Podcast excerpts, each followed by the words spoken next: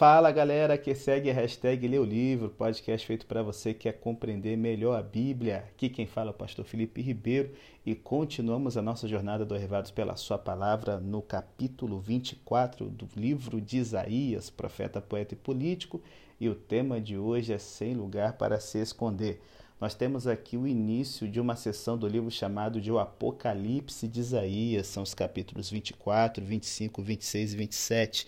E nessa sessão aqui, Isaías começa a falar sobre o castigo divino sobre o mundo inteiro por causa dos seus pecados.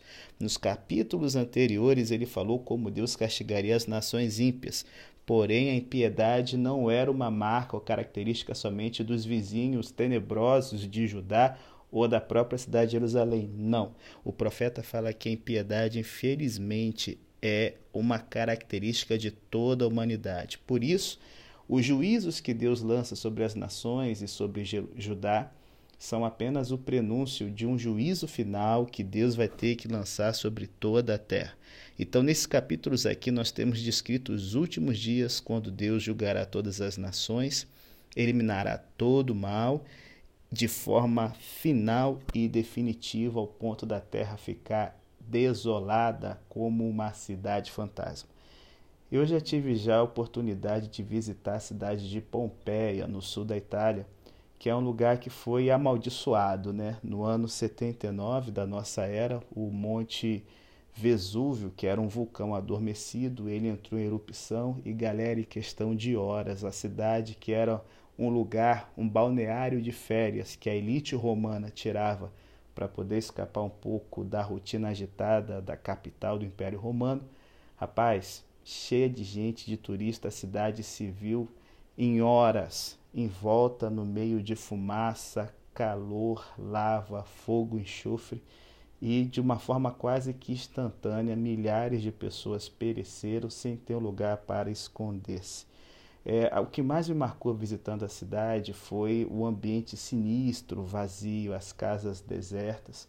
Dá para perceber que foi pego de surpresa o negócio, mas tem um lugarzinho chamado de o Jardim do Sofrimento, que é onde a gente encontra várias pessoas em posição fetal, muitas delas tentando se esconder da lava e infelizmente chegou de surpresa e levou a todos que foram pegos desprevenidos. Quando eu fico vendo aqui o capítulo 24, não tem como a gente pensar uma coisa diferente, sabe? Eu queria tirar aqui algumas lições para a sua vida sobre o propósito do juízo de Deus. Primeiro, infelizmente não é só a humanidade que sofre por causa do pecado humano. A terra está sofrendo as consequências do mal e das transgressões, pelo que a gente vê aqui nesse capítulo. E, gente, atualmente os resultados do pecado são muito visíveis em nosso próprio país: poluição, crimes, corrupção, vícios e pobreza. O pecado, gente, atinge tão extensivamente todos os aspectos da nossa sociedade que até aquelas pessoas que são fiéis a Deus sofrem as suas consequências. Então, quando a gente vê aqui em Isaías 24 Deus executando o juízo, ninguém pode culpar a Deus por tais condições, porque são consequências das atitudes erradas praticadas pela gente mesmo.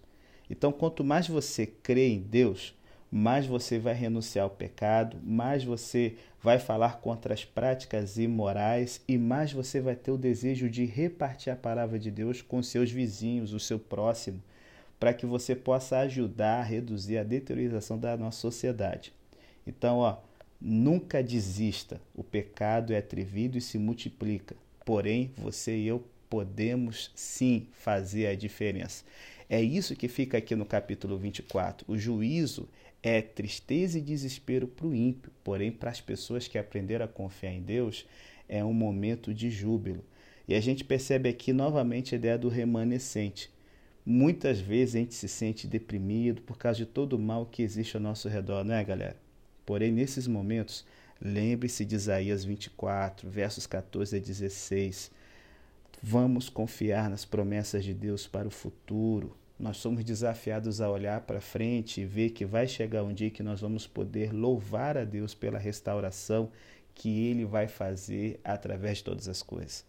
O juízo não tem quem escape a ideia de Paulo e Romanos que todos pecaram fica muito claro em todas as classes sociais descritas aqui, como sendo atingidas pelo juízo de Deus. Então, essa coisa às vezes não entra nessa balela de ah, a vanguarda da sociedade, os pobres como vítimas inocentes, a culpa é do meio. Não.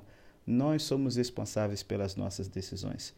Por isso que Isaías aqui, ele está chamando a gente para se ligar no seguinte: os poderosos e até os astros do céu recebem um castigo, porque Deus está dando a paga para os deuses das nações onde eles colocavam a sua confiança e os seus dirigentes, que haviam durante tanto tempo levado o seu povo para longe do Deus vivo e verdadeiro.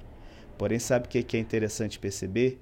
Enquanto a cidade dos homens ela está ruindo até os fundamentos, quando a gente olha para Sião, a lua e o sol chegam a se envergonhar, porque na cidade de Deus o Cordeiro reina soberano. Deixa eu perguntar, você percebeu quantas coisas que estão aqui nesse capítulo vão aparecer no Apocalipse?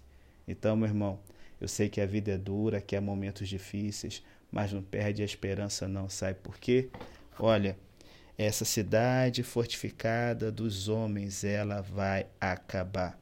Aquilo que as pessoas colocam o seu orgulho e confiança vai passar.